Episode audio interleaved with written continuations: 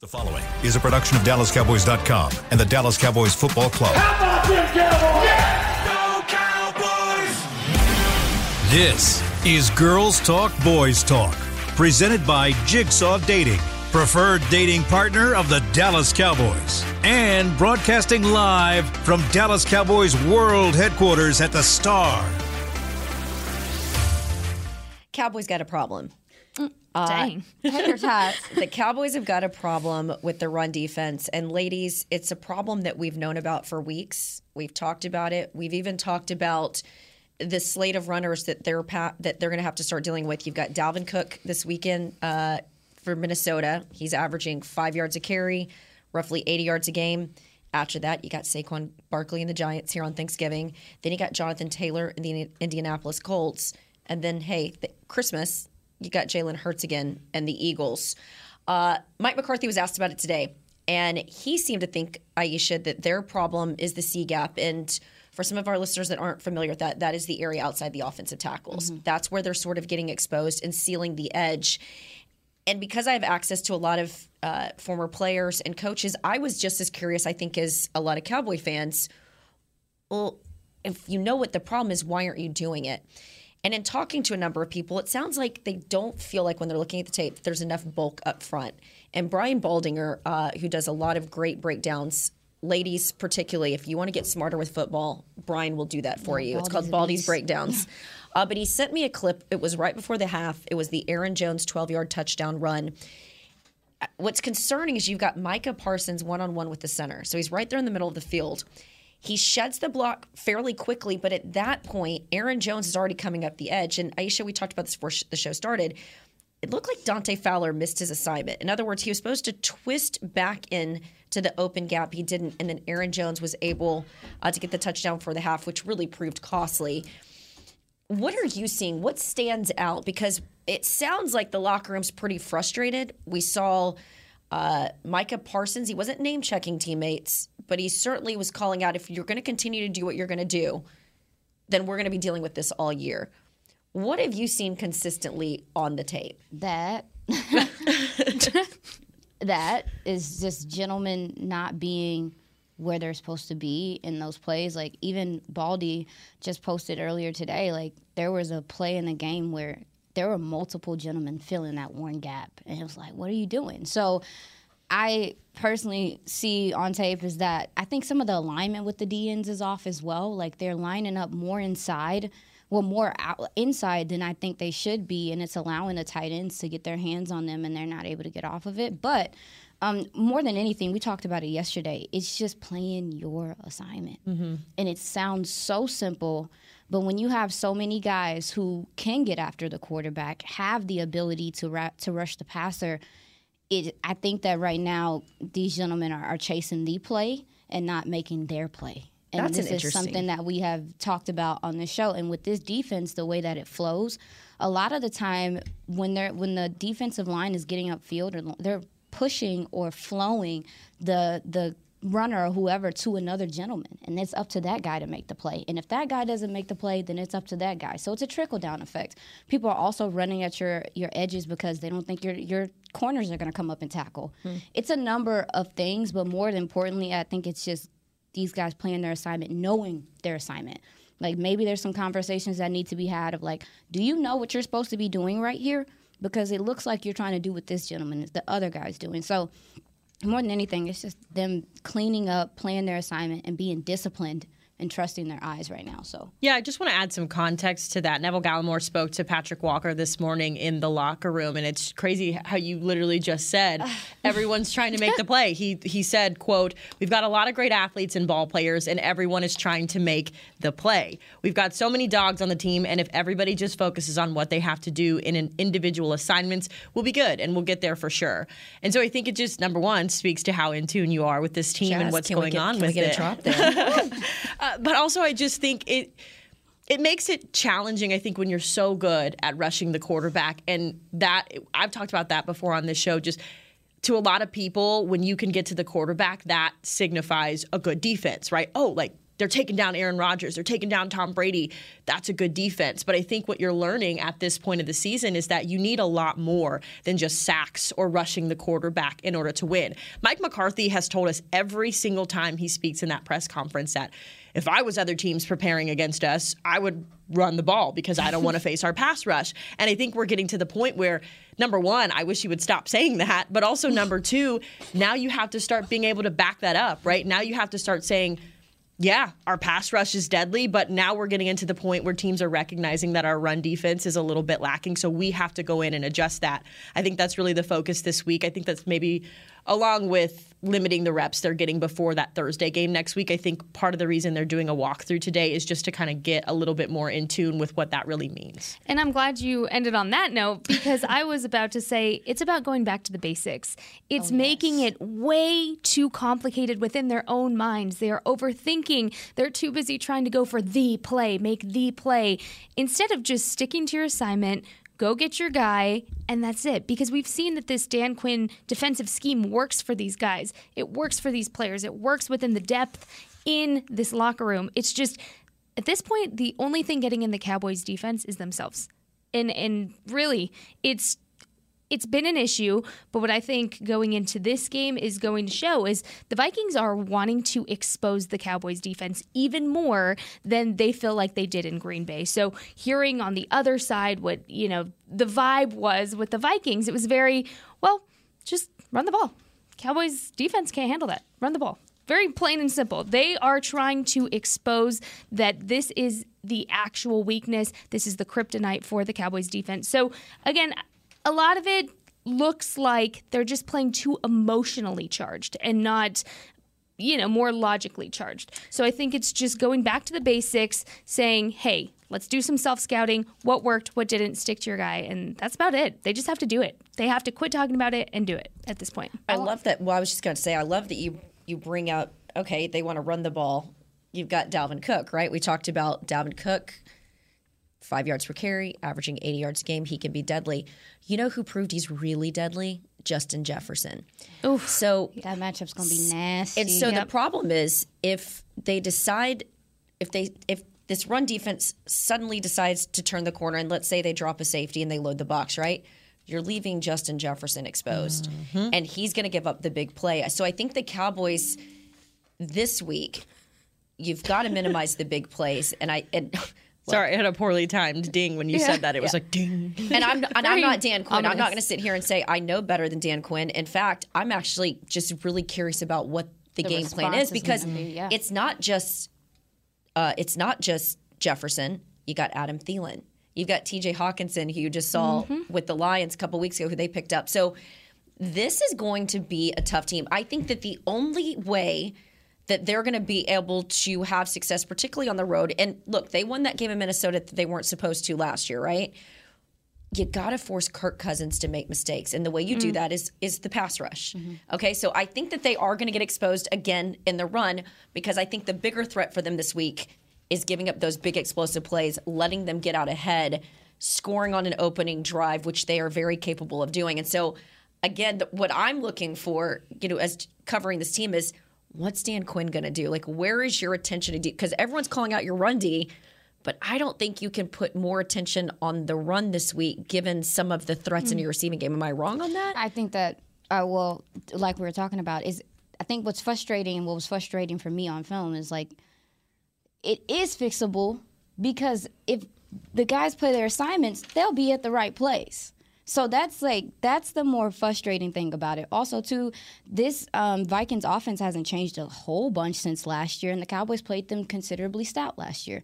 And the Vikings also were keeping an eye on their right tackle, if I'm not mistaken. He is Christian Dursaw. He's in concussion protocol. He's a big part of what they do in the run game. So I think that this game is going to come down to what they are able to do in the run game, and then they're going to have to earn it.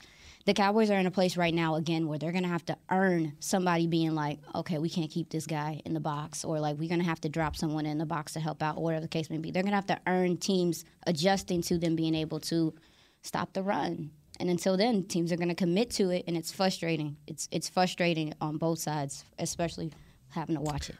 My bad, sorry. On the other side of the break, we'll give an update on some of the injuries, but I do think what's going to help the run defense, specifically Micah Parsons, is if they get Anthony Barr back. And who wants to have a bigger game than Anthony Barr? Is returning to Minnesota, obviously. But just having him there at linebacker, I think, allows Micah to play a little bit more freely. I think he's putting a lot of pressure on himself to make a lot of plays that maybe others aren't.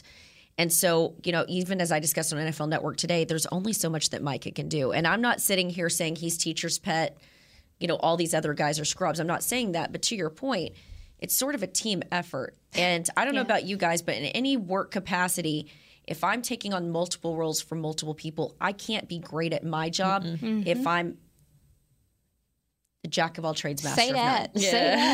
Say that. That's a real thing. But I don't, I know what else will help this defense? This offense not getting off to a slow start. Yeah. Because that's part of it as well, and that the defense also was put in not so advantageous situations last game as well. So two back-to-back turnovers. Absolutely. You think that wears them out a little bit? I mean, yeah, and the slow starts. I mean, the offense didn't really get going until like the second quarter. Yeah. So by then, your defense has been on the field a considerable amount of time. It's just this complimentary football was not present. Not at all. Because even on special teams, they was tearing you up too. So, yeah, I was just going to add as well, I know it's important to talk about the Green Bay loss and how the run defense was exposed in that game. But I think you also have to put into context what that game meant. That game to me was way bigger than exposing any problems that the Cowboys had. That game from the day before they left for the bye week up until Sunday before kickoff was all about Mike McCarthy's return. And I think even we did, as media members, that was our focus for a lot of the time. And so I feel like that is playing a factor in why we feel that the run defense is bad. And don't get me wrong, like it was bad. It was bad. But I think it maybe feels worse because it was such an elevated and emotional game. And I think that's why it's frustrating for Mike even today. When Mike spoke today, I think you just feel that a little bit more.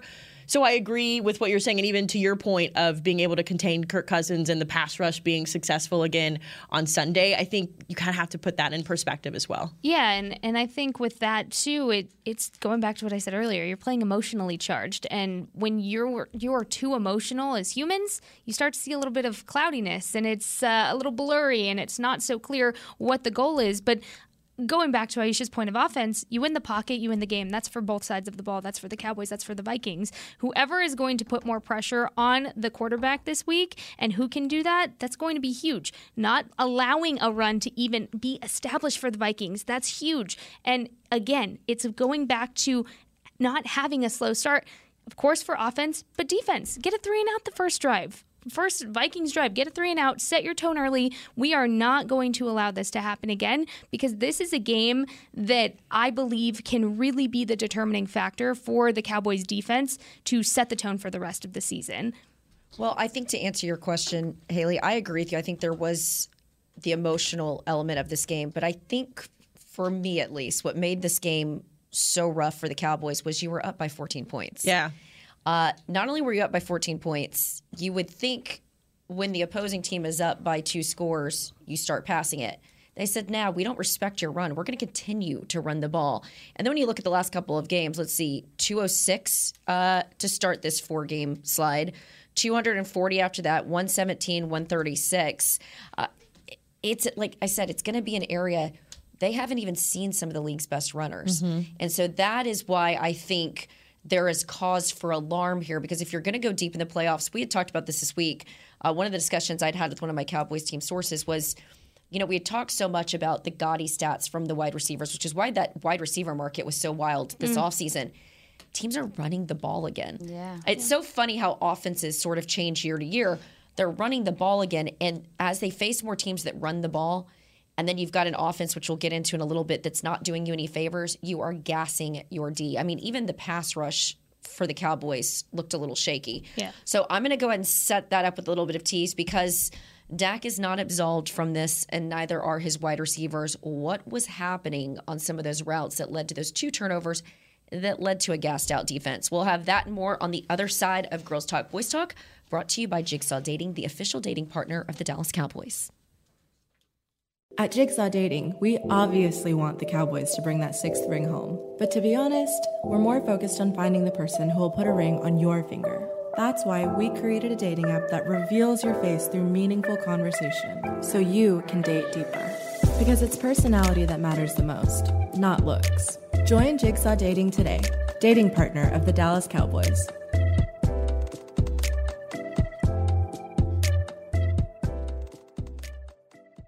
All right, Pepsi-loving football fans, it's time we had a lesson in trash talk. And I'm not talking about that stuff that happens on the field. What I'm talking about is trash, and it's the only thing that belongs in your garbage can. Now, recycling might not be as thrilling as converting a 4th and long, but next time you're thinking about throwing that Pepsi Zero Sugar bottle away, just cap it back up and pretend you're down by 6 with the recycling bin wide open. Know the difference? Make a difference. Be a team player and recycle. Visit PepsiTrashTalk.com to learn more. I'm Dak Prescott, quarterback of the Dallas Cowboys. And they snap it to Prescott, who looks right. It's not there. He escapes left. He'll run for a first down. Just like football, when it comes to crypto, it's important to have a team you can trust. With Blockchain.com, I know I'm in good hands. Since 2011, they've been trusted by millions around the world to buy, sell, and trade cryptocurrency. Prescott's going to run this himself. Run it up the middle, and he scores. Whether you're new to crypto or an active trader, they've got you covered. What are you waiting for? Get started at Blockchain.com. Another day is here, and you're ready for it. What to wear? Check. Breakfast, lunch, and dinner? Check. Planning for what's next and how to save for it? That's where Bank of America can help. For your financial to-dos, Bank of America has experts ready to help get you closer to your goals. Get started at one of our local financial centers or 24/7 in our mobile banking app. Find a location near you at bankofamerica.com/talktous. What would you like the power to do? Mobile banking requires downloading the app and is only available for select devices. Message and data rates may apply. Bank of America N.A., member FDIC.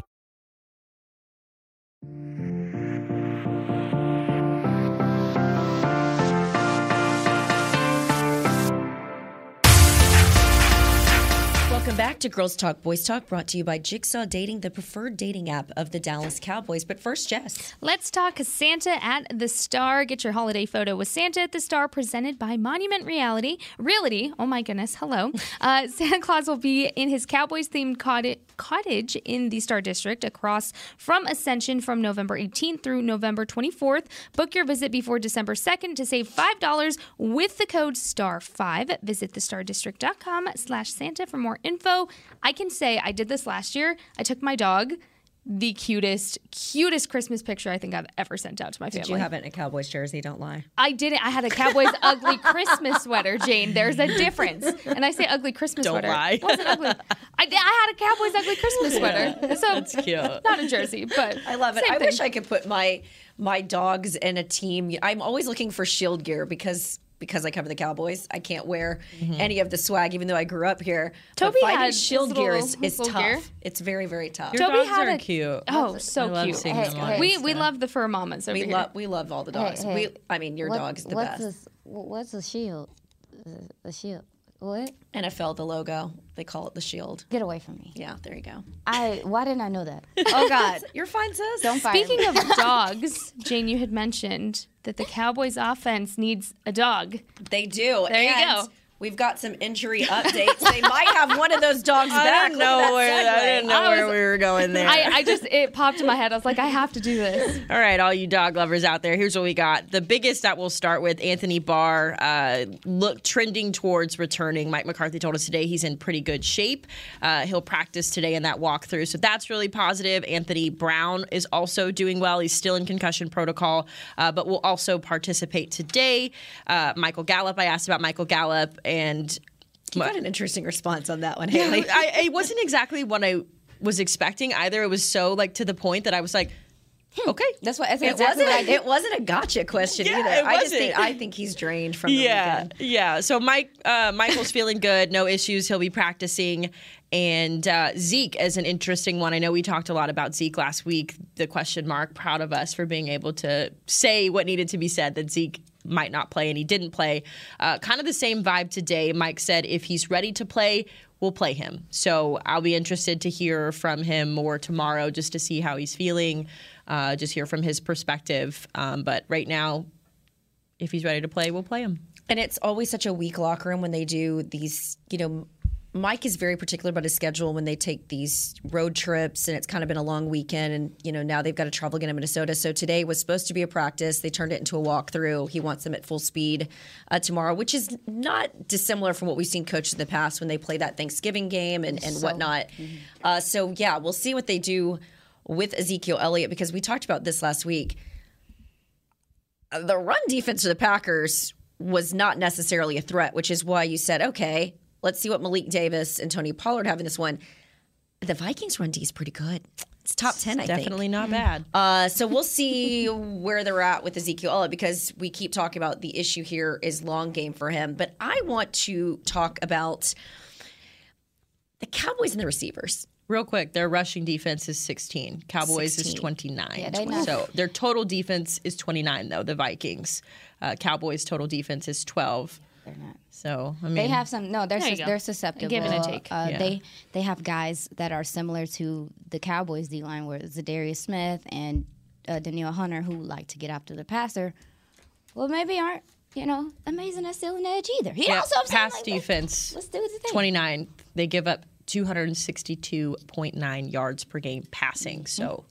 This could be a week for CeeDee Lamb to continue the trends. Yeah. Right defense. All right, so we loved that we saw what started out as a miscue with CeeDee Lamb. He cross-faced in front of the safety, according to Dak Prescott. You want to explain what that means to some of our viewers? What is, like, to cross-face? I mean, he just has to go past that. He has to go in front of that safety. He cannot go behind that safety. When that safety is middle field, he has to go across that safety to at least draw him out of the play, and that's not what happened there. See, come here and learn stuff, ladies. And I'm talking to guys, too. There are some guys, you'd be shocked. They don't know some of this stuff either.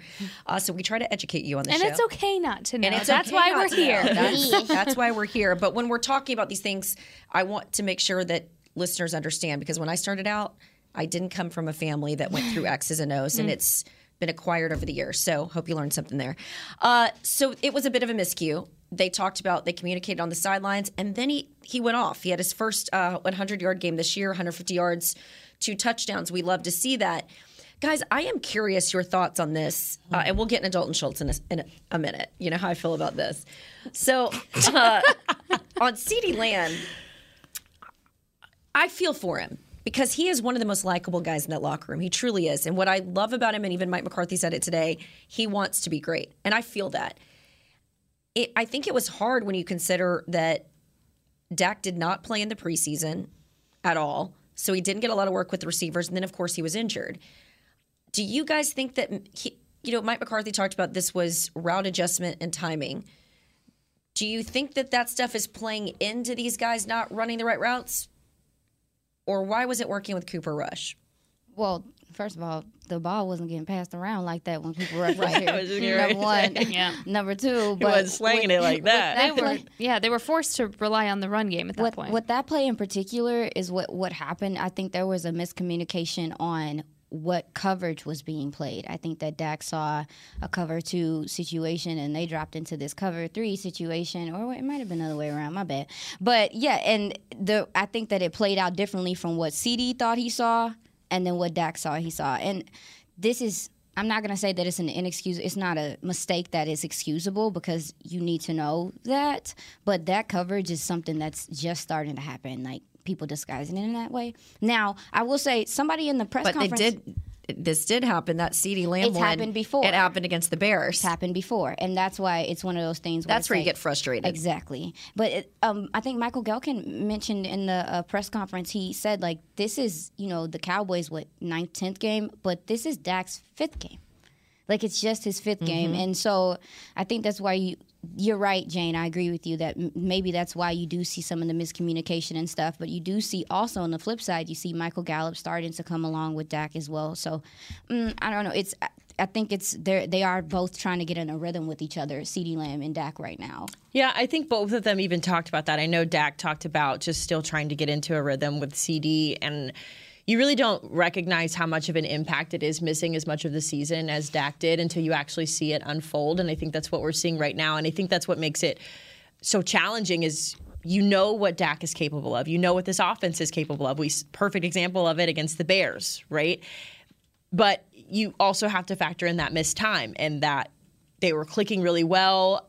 To be honest, the Bears, I don't think, were as much of a threat as the Packers, given the history and all of the hoorah going into that game. So there was a little bit more at stake on Sunday. Hoorah. Yeah, I couldn't think of a different word. But I just...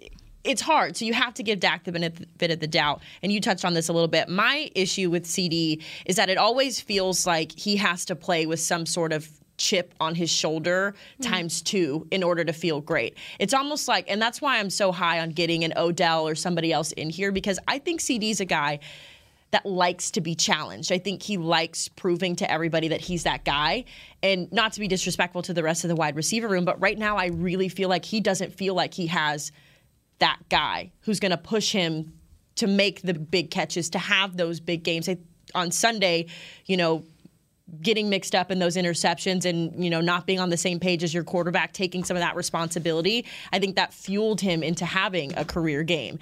And on a consistent basis for him, I think it's challenging when you don't have that push, when you don't have that guy at practice that you're like, let's go one-on-one. Like, I'm going to do this better than you. And so I don't want to get back into the Odell conversation, but I just think having a guy like that in there would really push him. But that's why he brings up Amari Cooper so much. Yeah.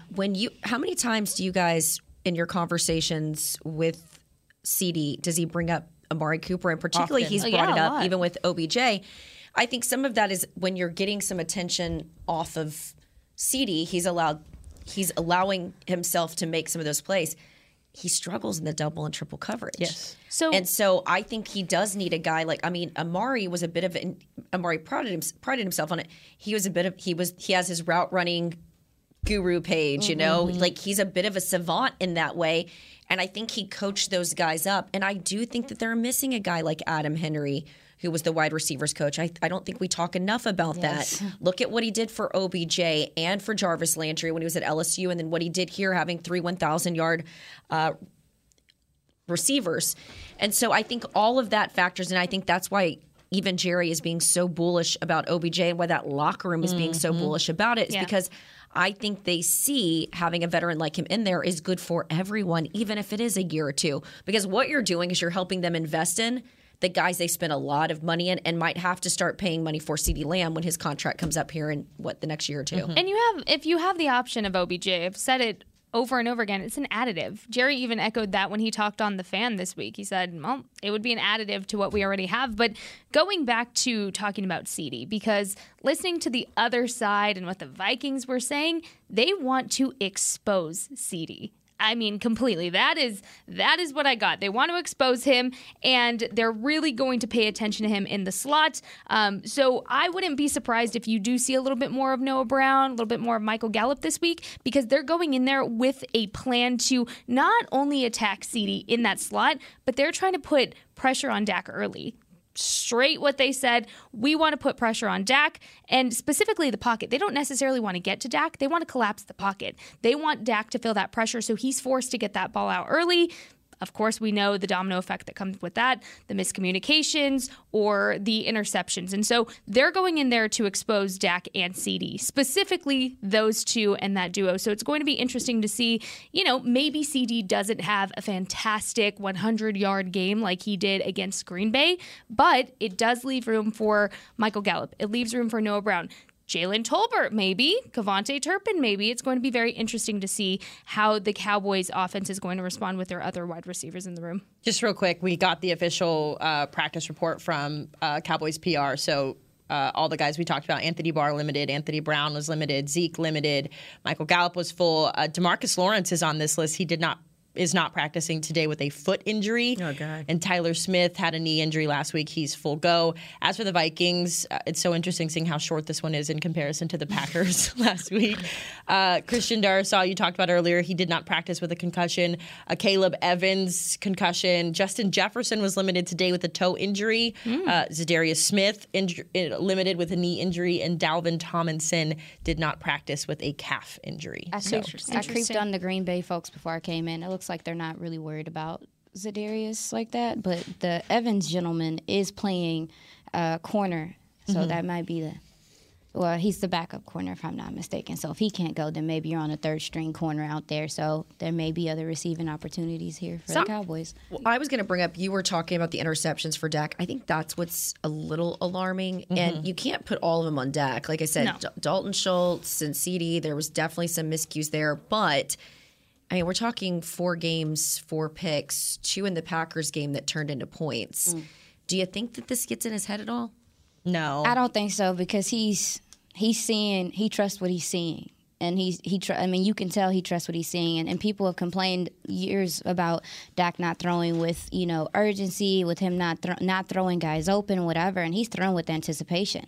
The player just has to, you know, is going to be there, so it's, or needs to be there. So I feel like the aggressiveness in which he's playing is kind of, it's okay to me. I do think that the passing 46 times, though, that's what I was just getting ready to say. It is very likely that you are going to see more picks or whatever the case may be, because it's almost a given with how much you're throwing the ball. So I think that also plays into the number of picks that he threw this game specifically. I think it just goes back to what we talked about at the top of the show, just having accountability and doing your job. I know we talked about that being the thing for defense to key on this week, but that obviously translates over to offense as well. Dak is never a guy who doesn't take accountability for what he's done. He took accountability for those 2 picks. He took accountability for the mistakes that he made. Now you have to have Dalton, and you have to have CeeDee, and you have to have Michael, or whoever it is making those mistakes. You also have to have a candid conversation and say, look, I maybe was too aggressive in throwing into double coverage while you were both running that route, that I saw you both running the route, and I did it anyways. But I need you guys to get it together, too. If one of you guys is running, some of that pressure and some of that defense is going the opposite way, right? So I like how aggressive Dak is. Mm-hmm. I would rather have a Dak Prescott who's going to take the chances, who's going to trust himself to make those decisions, than to have, let's say, a Cooper Rush who, sure, he's consistent. You know exactly what you're going to get out of him every week.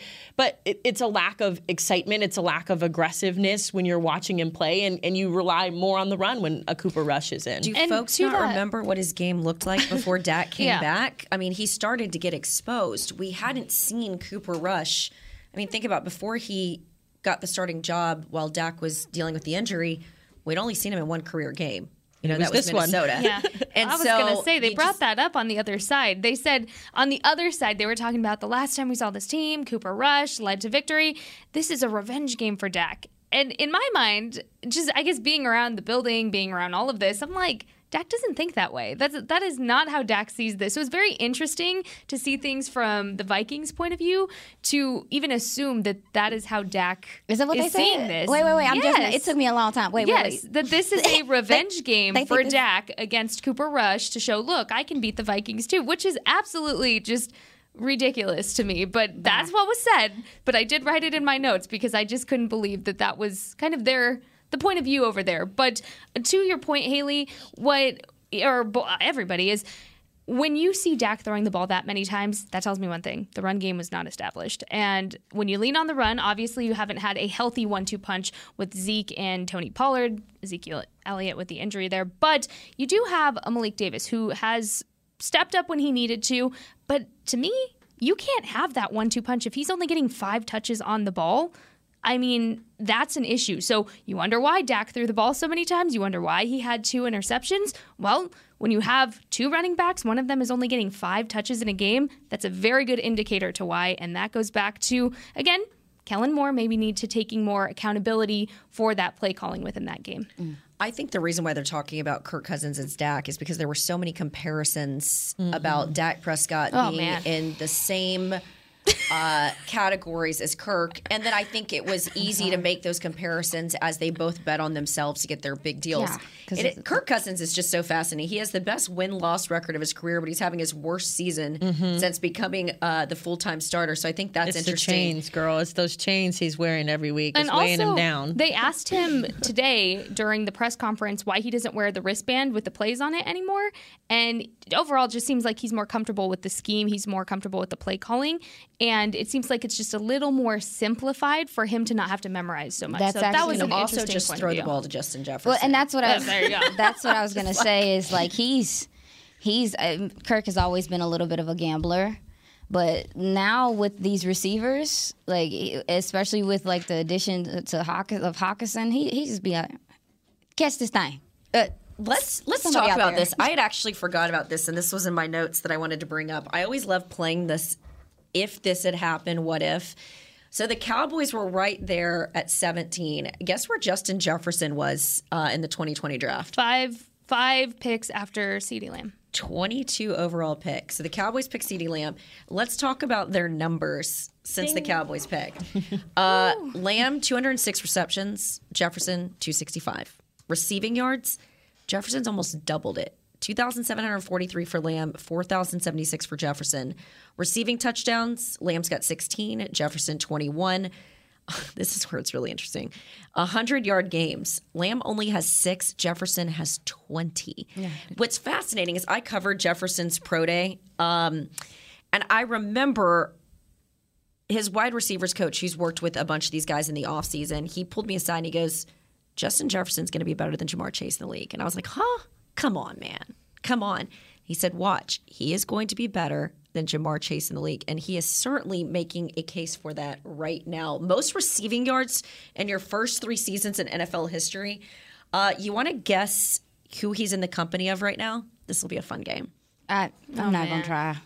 I'm not even going to do it. He is in the same vein now as Randy Moss, who had 4,163 in his first 3 seasons. OBJ, who had 4,122. You got Justin Jefferson with 4,076. And A.J. Green with 3,883. And keep in mind, Jefferson has 8 more games to go this season. So just some fascinating numbers about how much of a threat he is. Now, keep in mind, the last time the Cowboys played him, they did have a plan. He only had 2 catches for 21 yards. I don't know if that's going to be the case this time, but we'll see. It's he's averaging like 95 yards a game right now, but a lot of like his numbers being insane like that are necessity. Like, that's what I was going to say. Like, I mean, it's hard. It's difficult to it's very difficult to compare a lot of these receivers just given their situations. Like, I mean, but he in particular, he's getting so many opportunities, and he just takes advantage of him, and he's one of those guys like you got to go get a play. He's gonna go make the play. That matchup between him and Trayvon is gonna be because I think they both have gotten better. They both have taken a step from last year. I'm so sorry. No, you're good, girl. Taking all your right here. You are. I know. I like you brought up Trayvon. I was like, check. So why don't we hold that conversation for the other side of the break because that. Let's just talk about matchups we're looking forward to. And then, of course, we're going to dig into this a little bit more tomorrow. One of my favorites, Tatum Everett, is the team reporter for Minnesota. She's going to join us and give us a little bit more insight, specifically T.J. Hockenson, who learned the playbook in like 4 days when he was there. But let's talk about Diggs versus Jefferson and why that one's going to be one to watch on the other side of the break. This is Girls Talk, Boys Talk, brought to you by Jigsaw Dating, the official dating partner of the Dallas Cowboys. At Jigsaw Dating, we obviously want the Cowboys to bring that 6th ring home. But to be honest, we're more focused on finding the person who will put a ring on your finger. That's why we created a dating app that reveals your face through meaningful conversation, so you can date deeper. Because it's personality that matters the most, not looks. Join Jigsaw Dating today, dating partner of the Dallas Cowboys.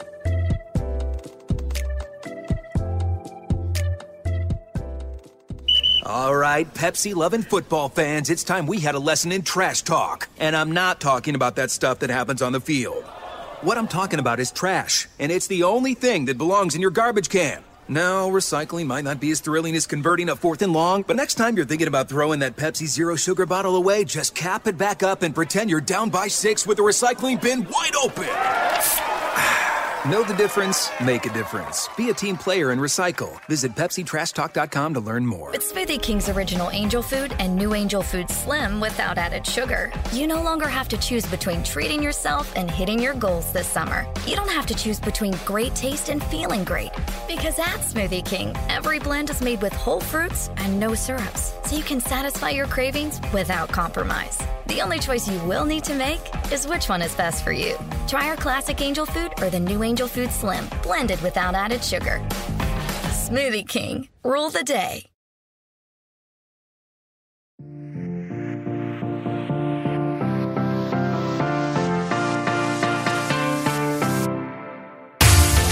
Girls Talk, Boys Talk, brought to you by Jigsaw Dating, the official dating partner of the Dallas Cowboys. But first, Jess, 'Tis the season. Experience the magic of the Dallas Cowboys World Headquarters during Christmas time. With your ticket, you'll enjoy a 45-minute guided tour, Christmas cookies, and a takeaway limited edition Dallas Cowboys ornament. Select dates are now available and will sell out very fast, so make sure to book now at thestarinfrisco.com/tours.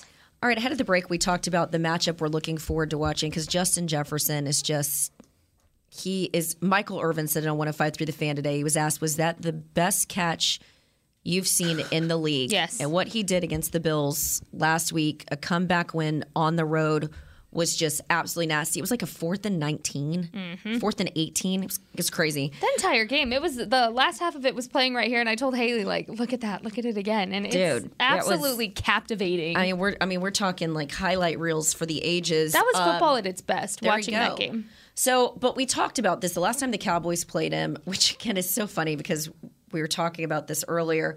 Cooper Rush versus Dak, how well the defense seemingly plays when Cooper Rush is the quarterback. And maybe we'll deep dive into that a little bit more tomorrow because we don't have time. We will, because I think it is an interesting conversation. But when they played him last year, he only had 2 catches for 21 yards. They didn't target Diggs against the Packers last week. And then when you look back to the game last year, he was never targeted when he was in primary coverage. Is Kirk daring to go after Diggs this week or no? I want him to, yeah. I hope so. I sure hope so, because the thing about Justin Jefferson is he makes plays when the ball is in the air. That, to me, is just the perfect time for Trayvon to come back up and say, you want to talk about my defense? You want to say that we are overexposed and we're not capable of making plays happen? This is the opponent to do it with. Justin Jefferson is absolutely the statement player that Trayvon Diggs needs to get that ball from, and I expect him to fully be the ball hawk that we know he can be against him. I think that's a lot of respect there, because even with Aaron Rodgers, I mean, Aaron Rodgers not going at you, it says something about you. Like, it really does, because he's one of the guys, probably some of the best ball placement in the game. And if he's like, you know what, maybe I shouldn't go over there, I could definitely see Kirk being like, But with the emergence of Justin Jefferson and how involved he is in this offense, they move him around also. So the other corners are going to have to be prepared for having to cover him. So it's not... I'll be curious to see if Dan Quinn goes out on a limb and says, like, hey, no, you shadow him or you follow him, but that's not typically his MO.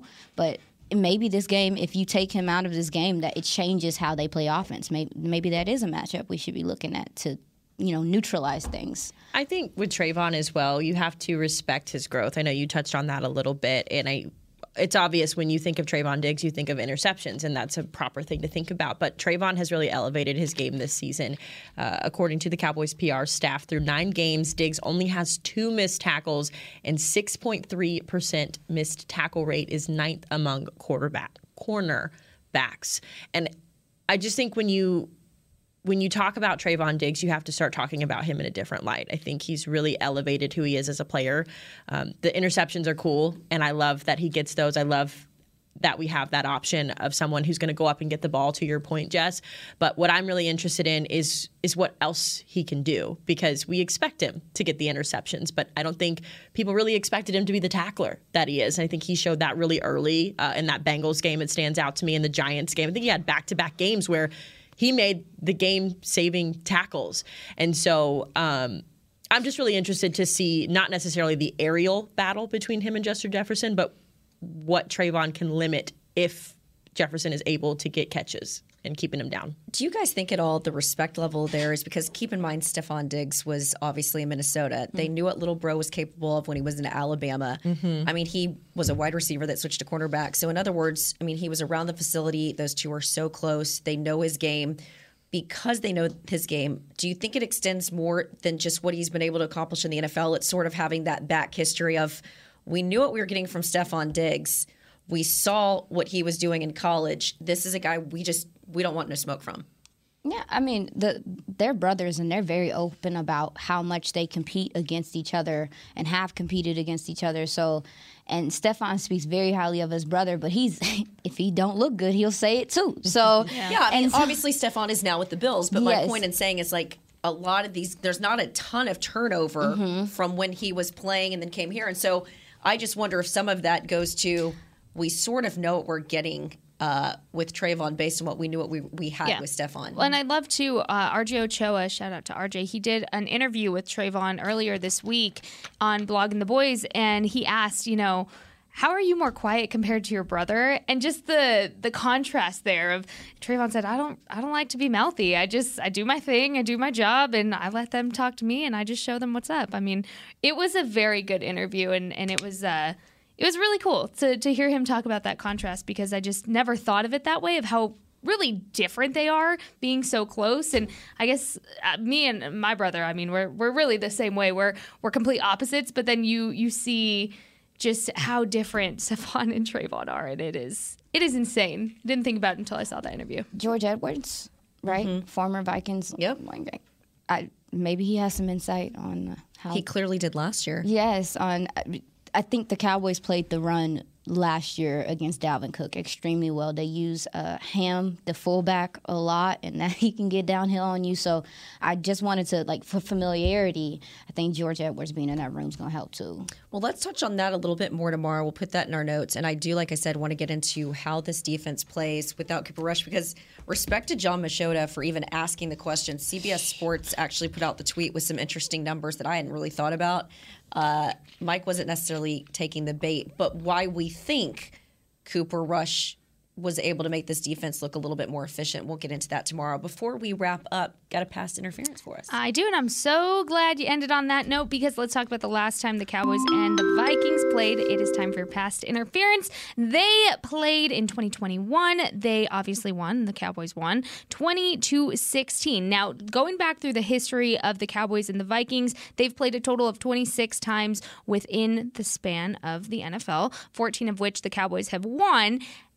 Within that time, the Cowboys have scored a total of 73 touchdowns and on average score about 2.8 touchdowns a game. So the more you know. And to this day, the rivalry from the Vikings fans still exists, because it's all hell Dallas Scott, Troy Aikman in their Super Bowls. It's always fun. If you've not been to Minnesota before, one of my favorite stadiums, an incredible atmosphere.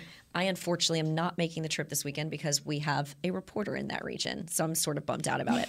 But we're going to talk a little bit more about this matchup tomorrow. Like I said, we love getting opposing team reporters in here. Tatum Everett is one of the best, and then we'll deep dive into some of those topics that we decide to earmark for tomorrow. For all of us on Girls Talk Boys Talk, thanks for tuning in, and we will see you next time.